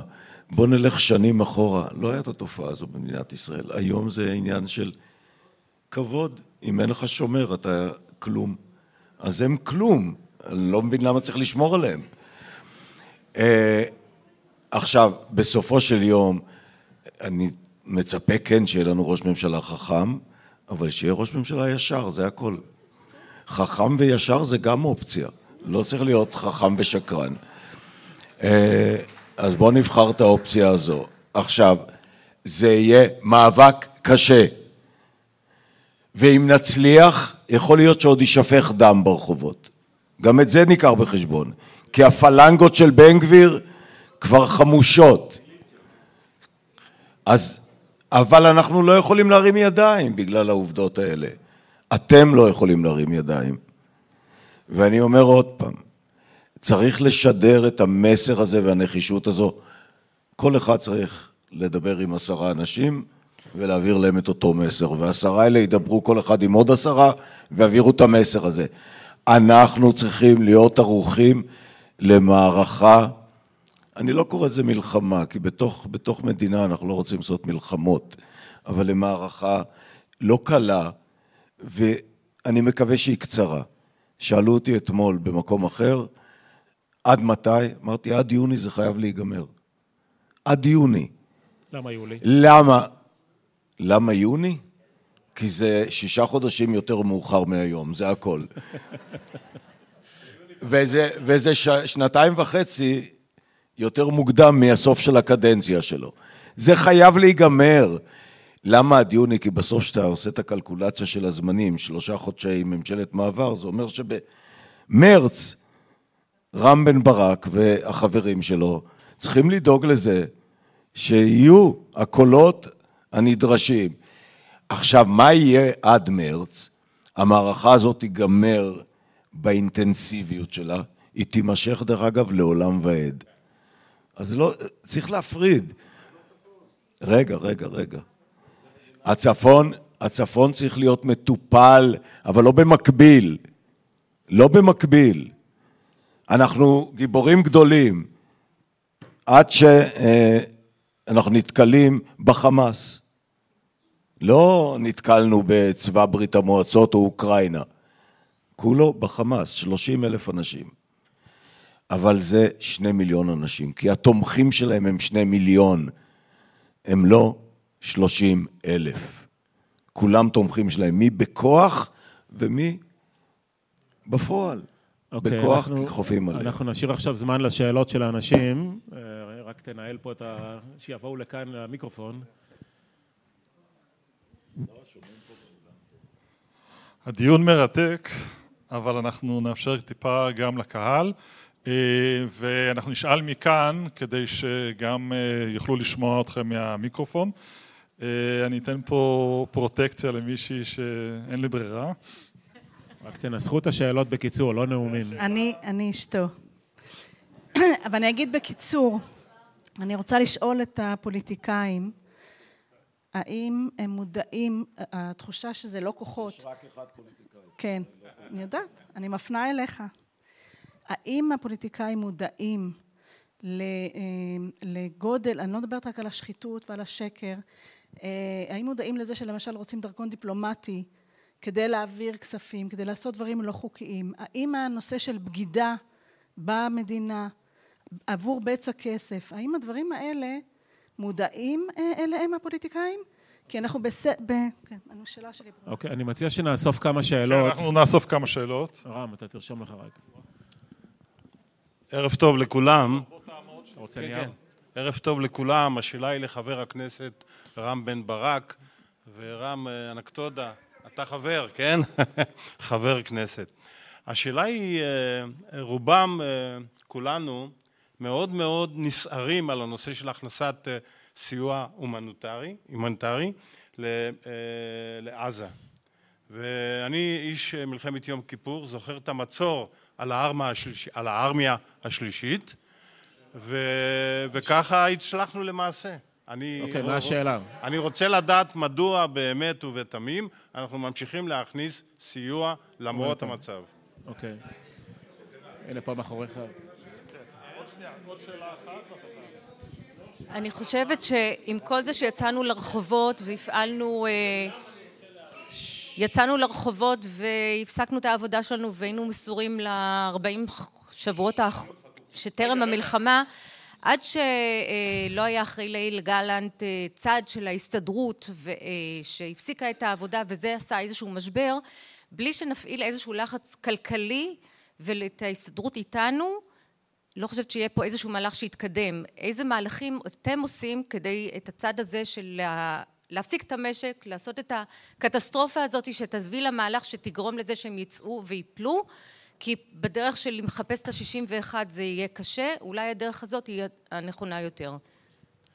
אז נראה לי ששתי השאלות הראשונות לרם בן ברק והשלישית לדן חלוץ. אנחנו סבב ראשון של כן. תשובות ונעשה אחרי זה עוד סבב. אספר לכם סיפור על דרכון דיפלומטי. כשדגן עזב את המוסד, אה, ואני אה, הייתי סגן ראש המוסד, סגן של אה, תמיר פרדו, אז דגן ביקש דרכון דיפלומטי. הוא אמר, קשה לי לנסוע, לעמוד בתורים ופה ושמה, ואני לא אישרתי לו. כי דרכון דיפלומטי מקבלים לצורך מסוים. אפרופו כמה השתנו הדברים. בוודאי שיש כאן שחיתות. בוודאי שיש כאן אה, מעשים, אני לא יודע, כסף, לא כסף, זה סיפורים. בשביל להאשים מישהו בבגידה, חס וחלילה, או בדברים פליליים אחרים, צריך שיהיה הוכחות, זה לא מספיק שמישהו מפרסם משהו בזה. אני, אני, לא, אני לא יודע אם זה יקרה, אם יש כאלה דברים או לא, אבל אם זה יהיה, אז בוודאי צריך אה, להעמיד אותו לדין. בינתיים לא הצלחנו למצוא איזושהי אה, הוכחה כזאת. לגבי סיוע הומניטרי ומצור, תראו, אנחנו, זה קל להגיד, וקשה לצאת בתוצאות.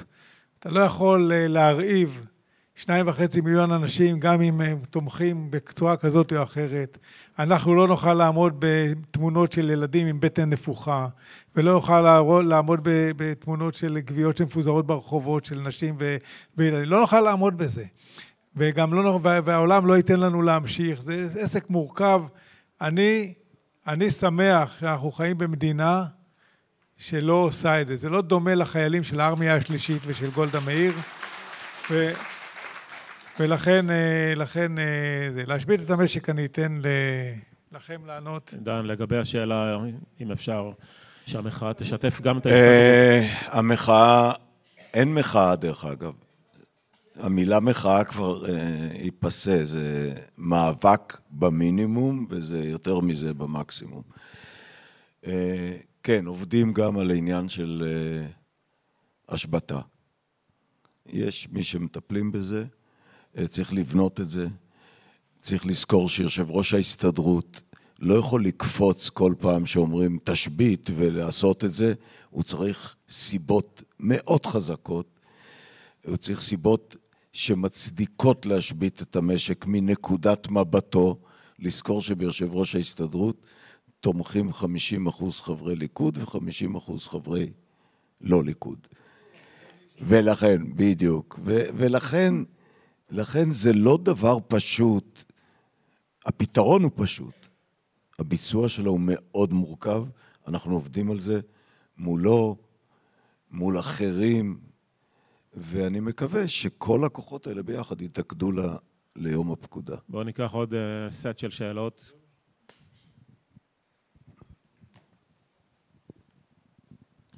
ערב טוב. שמי מירב, והשאלה היא אליך, מר חלוץ. פה כתוב הדחה עכשיו. אז ערב טוב, שמי מירב, השאלה היא למר דן חלוץ. פה כתוב הדחה עכשיו, ואזובי הקיר שואלים מה הם צריכים לעשות. בתקופת המחאה היה אחד המנהיגים, חבר מוכר, אהוד ברק, שרמז שאולי הגיע הזמן לעשות מהפכה.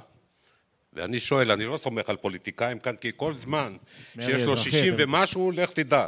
מרי אזרחי, אתה מתכוון. ואז אני שואל, נו, איפה אתם? אתה מתכוון שהוא המליץ על מרי אזרחי. יותר ממרי אזרחי, להפיל אותו בכוח. יואב, אני שואל את דעת הפאנל לגבי הרעיון של אודי לוי על הנושא של צלצל והזרמת הכספים לחמאס, שכנראה, זה לא רק חמאס, זה גם חיזבאללה והאיראנים, שכבר מתמשכת אי אלו שנים. האם הדבר הזה הוא לא עבירה על ביטחון המדינה תחת נושא של בגידה? כי זה נראה לי קרוב מאוד לעניין הזה. ועוד חצי שאלה, נאמר פה שהעסק הזה ייגמר. אני לא, אני בתור אני לא רואה שום צורה מסודרת של העברת השלטון שתפתור לנו את הבעיה, ומה דעתכם על זה? אני רוצה לשאול בהמשך למשפט של מפקדי לשעבר חלוץ, שאמר אני לא מתאחד עם, אין, אין אחדות, אני לא מתאחד עם החרדים ואני לא מתאחד עם המשיחיים ואני מזדהה עם זה במאה אחוז ואני אומר שקולגה שלי לעבודה, בחור טוב, בחור דתי אבל בחור טוב, באמת, אומר הכל בסדר ואנחנו אחדות, אני אומר איך אפשר, איך אנחנו נוכל כציבור לבוא וליצור את החברה שאנחנו רוצים שתהיה עם החלקים הטובים, הבחור הטוב הזה אומר הכל בסדר והכל ימשיך ואנחנו נמשיך ובעצם נמשיך להיות חמורו של משיח. השאלה איך נוכל לבנות חברה ביחד שאפילו המרכיבים הטובים בה הם אומרים הכל בסדר והכל ימשיך כמו שהיה קודם. אוקיי, אתה רוצה לאסוף עוד? השאלה שלי בעצם מופנית למר בן ברק. בקשר למחנה הממלכתי שהצטרף, עד כמה תרומתו באמת היא גדולה ואמיתית מעבר לזה שהוא בעצם בפעם השנייה הציל את ביבי נתניהו? שאלה ברורה. אתה אחרון. אוקיי, השאלה שלי לרן בן ברק, אני הצבעתי ליש עתיד, לא שומעים אתכם, לא רואים אתכם, אתם נופלים במנדטים, אתם לא רוצים להיכנס לממשלה, לפאנל של הביטחון וכולי יחד עם גנץ, אז תעשו משהו אחר, תגידו מה התוכניות שלכם, תרימו את המורל קצת, תנו קצת עתיד, שנראה אתכם בעתיד. אתם ישנים בעמידה, פשוט ישנים בעמידה. תודה. שאלה אחרונה, ואנחנו... השאלה שלי היא גם לרם בן ברק, וזו שאלה יותר לעתיד. בוא נניח שעכשיו... זו השאלה שלי, נו מה... אתה, אתה, זה. קיצר, יש בחירות, התוצאות הן כמו שמראות מפת המנדטים עכשיו, נניח... נניח... שנייה. נניח יש בחירות, התוצאות הן כמו שאנחנו רואים עכשיו במפת המנדטים, האם תעדיף להקים ממשלה שהיא גם תומכת בפתרון שני מדינות וגם ליברלית, אבל זאת תהיה ממשלה צרה, או שאתה עדיף להרחיב אותה על ידי השתתפות רע"מ, שזו לא מפלגה ליברלית, או, השתתפ... או השתתפות של מפלגות שלא תומכות בפתרון שתי מדינות, כמו אה, ישראל ביתנו והאגף הימני במחנה הממלכתי.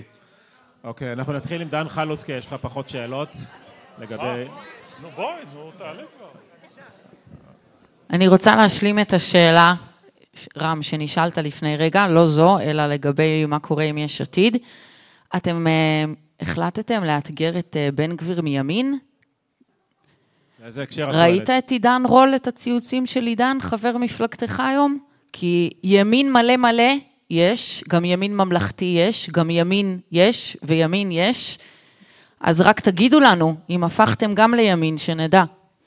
אוקיי, אנחנו נתחיל עם דן חלוץ. תודה לכולם. רם, יש לך הרבה להתכונן עכשיו. אני מציע קודם כל שנמחק את המושגים ימין ושמאל ונתחיל להשתמש בפשיסטים מול ליברלים.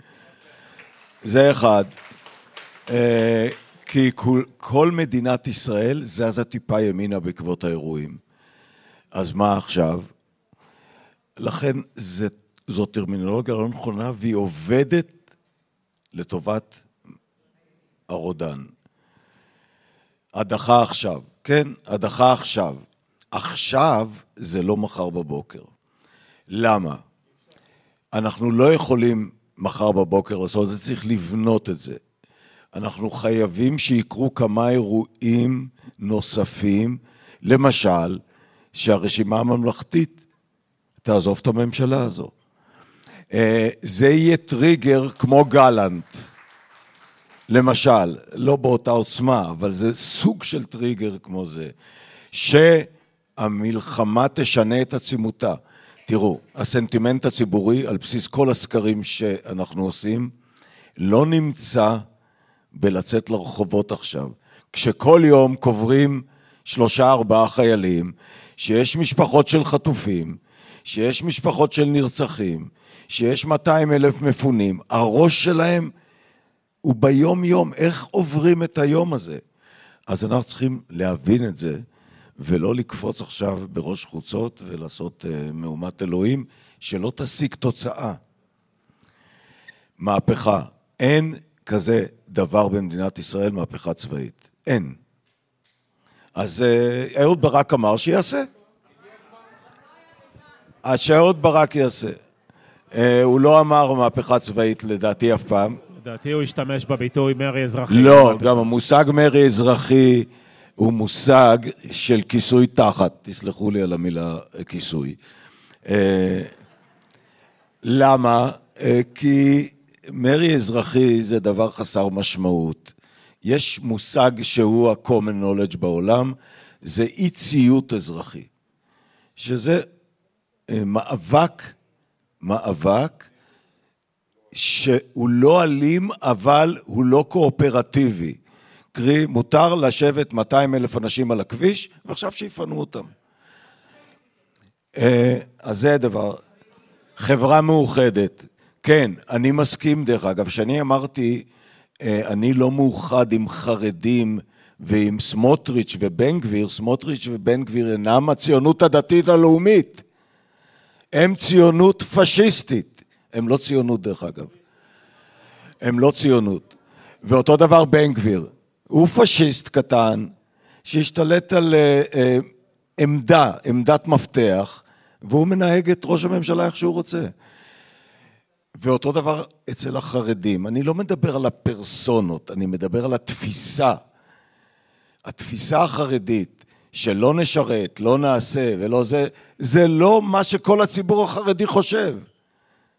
לא נלמד לימודי ליבה. הם רוצים ללמוד לימודי ליבה, הרבנים שלהם לא נותנים להם. אז אני מדבר על התפיסות ולא על האנשים. הם צריכים לעבוד, הם צריכים ללמוד, הם צריכים לשרת, לא בהכרח בצבא. אלה הדברים. זה לא מה שהמנהיגות שלהם רוצה. אני מדבר על המנהיגות ולא על הפרטים. אותו דבר אני מדבר אצל בן גביר וסמוטריץ'. אם יש אצל סמוטריץ' את סופר למשל, או אני לא יודע אם הוא בעוצמה יהודית או אצל בן גביר. אה, סופר, איפה הוא? אצל סמוטריץ'. אז סופר הוא אדם שאפשר לנהל איתו דו-שיח, והוא לא פנאט, והוא יהיה מוכן ללכת לקראת הצד השני. אני לא מוכן שכל הפשרות יהיו מהמחנה הליברלי לכיוון החרדי והפשיסטי. לא מוכן. אוקיי. Okay. Uh, ענת, תרגישי חופשייה להתערב כשאת רוצה, כי למרות שהשאלות הן... Uh... Uh, אני אתחיל לפי, לפי הסדר. גם אני לא חושב שיכולה להיות במדינת ישראל הפיכה. אנחנו מדינה דמוקרטית, ליברלית, שהצבא שלנו צבא העם, הוא לא צבא מקצועי, יש שם מכל הסוגים, זה פשוט בלתי אפשרי, תפסיקו לחלום על זה, וטוב שככה, אנחנו גם לא רוצים. הפיכות זה כמו מלחמות, אתה יודע איך הן מתחילות, אתה לא יודע איך הן נגמרות. הן נגמרות בדרך כלל ברודן חדש. זה לא... זה... לגבי מרכבות האש או הצלצל, אני לא יודע איך הוא קרא לעצמו בריאיון בטלוויזיה, עם מודי לוי, אה, תראה, זה ראש ממשלה יכול לקבל ויכול לא לקבל. זה, אנחנו התעסקנו עם הסיפור הזה של אה, כספים לטרור, וחלוץ מכיר את זה היטב, כשהיה אה, רמטכ"ל. התעסקנו בזה הרבה מאוד שנים במוסד, בנינו מחלקה, חטיבה מאוד מפוארת עם כל הגורמים, צה"ל, משרד האוצר, כל הגורמים הרלוונטיים, היו לנו הצלחות מאוד מאוד גדולות. זה פורק אחרי שתמיר פרדו סיים את תפקידו. למה זה פורק? תשאלו את יוסי כהן אה, ואת אה, ראש הממשלה, אני לא מבין למה זה קרה. אה, ולמה הוא לא קיבל את ההערכה הזאת, זה שאלות שיצטרכו לשאול, זה שאלות קשות.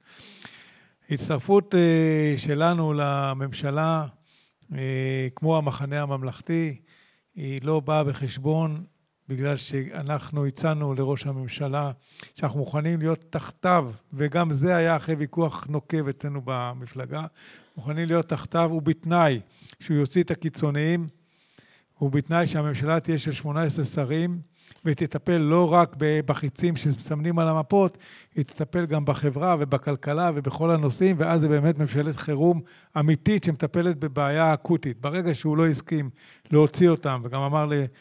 אמר לי ישראל כץ, הכי חשוב זה לשמור על ה-64, הבנו שמדובר באותו נוכל, והחלטנו לא להצטרף, שילמנו על זה מחיר כבד בסקרים, אבל אני חושב, אני מרגיש טוב מאוד עם עצמי מבחינה ערכית, וסקרים זה לא מהות הכל, צריך לעשות מה שצריך.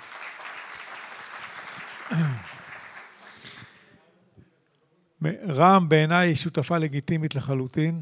וגם דרך אגב, וגם דרך אגב אה, אה, חלקים, גם, גם, גם הציונות הדתית, הציונות הדתית זה אחלה אנשים. אני מוכן להיות עם כל אחד בקשר, ובתנאי שהמסד הערכי שלו הוא מסד ערכי נכון. על אידיאולוגיות אפשר להתווכח, על יושר ועל פשיזם אין מה לדבר.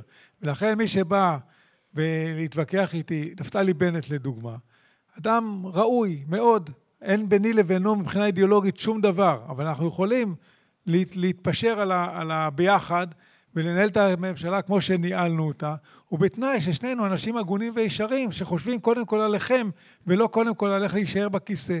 זה הבסיס, ועל הבסיס הזה אפשר ללכת עם כל אחד, גם עם חרדים, אם תהיה שם הנהגה שתהיה מוכנה לחשוב בצורה, בצורה כזאת. עידן רול. אני חושב שחלוץ אמר את זה נכון. כולה, הציבור עבר שוק גדול מאוד, ופחד גדול מאוד, ואנשים קצת התבלבלו. זה לא מייצג את מפלגת יש עתיד, ומישהו יצטרך להתיישר אם הוא ירצה להמשיך להיות במפלגה. מקווה שהוא לא יראה את, ה, את הוידאו הזה. אה, אני חושב שאסור בגלל טראומה קשה שקרתה בגלל טעויות קשות, גם אה, מודיעיניות וגם בעיקר התנהלויות של אה, ראש ממשלה ושל מדינה, אסור לשנות את הערכים שלנו בשום פנים ואופן. אנחנו צריכים להגיע לפתרון, לפתרון עם הפלסטינים, זה הדבר היחידי שיבטיח כאן שקט, גם אם עכשיו זה נראה בלתי אפשרי, אבל זה הפתרון היחיד, ולשם אנחנו שואפים. אנחנו צריכים לקום בבוקר ולהבין שהערבי הוא לא נחות מיהודי, הוא חושב אחרת, אבל יש כאן 20 אחוז ערבים במדינת ישראל, הם אזרחים שווים לחלוטין, הם חלק מאיתנו, ואנחנו צריכים אה, לדאוג שלא יהיה כאן 70 אחוז ערבים, כי עם ה-70 אחוז ערבים לא נהיה מדינה יהודית. וצריך לתת לאלה שלא גרים כאן, אה, לא אזרחים ישראלים, את האפשרות לבנות את עתידם בלי לפגוע בביטחון שלנו. זו המשימה, היא אפשרית דרך אגב, רק צריך לעבוד קשה בשביל להשיג אותה. אנחנו בכנסת, יש עתיד, לא רואים אתכם, לא שומעים אתכם, טוב, אני רגיל לשמוע את זה, אה, אבל פוליטיקאים הם לא ליצנים. אה, את הליצנים, לצערי, נמצאים חלקם בממשלה. אנחנו לא עושים הצגות בשביל למשוך תשומת לב, אנחנו פועלים בצורה פרלמנטרית, נחושה בשביל להגיע למטרה שכולנו רוצים כאן, וזה החלפת הממשלה. אנחנו נקצין את הטון, כמו שראיתם בפעם האחרונה שדיברתי מעל בימת הכנסת, נקצין את הטון כדי להגיע למטרה הזאת ככל שהזמן חולף, כי זה נעשה יותר ויותר אקוטי, ולא להפיל אותו. תודה. ענת, את רוצה כמה מילים לסיום? כי אנחנו מסיימים. אז פתחנו איתך וניתן לך לסיים.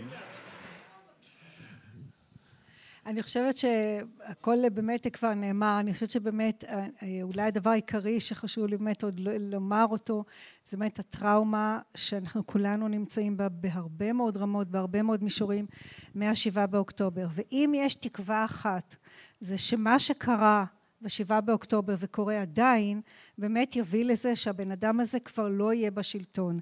כי כשהוא לא יהיה, אז אפשר יהיה להתחיל לעשות את כל מה שאנחנו מדברים כאן.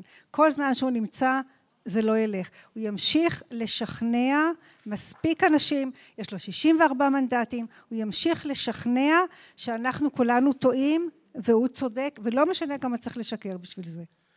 אז תודה רבה לדן חלוץ. לעינת פרוינד ולרם בן ברק, ותודה לכם.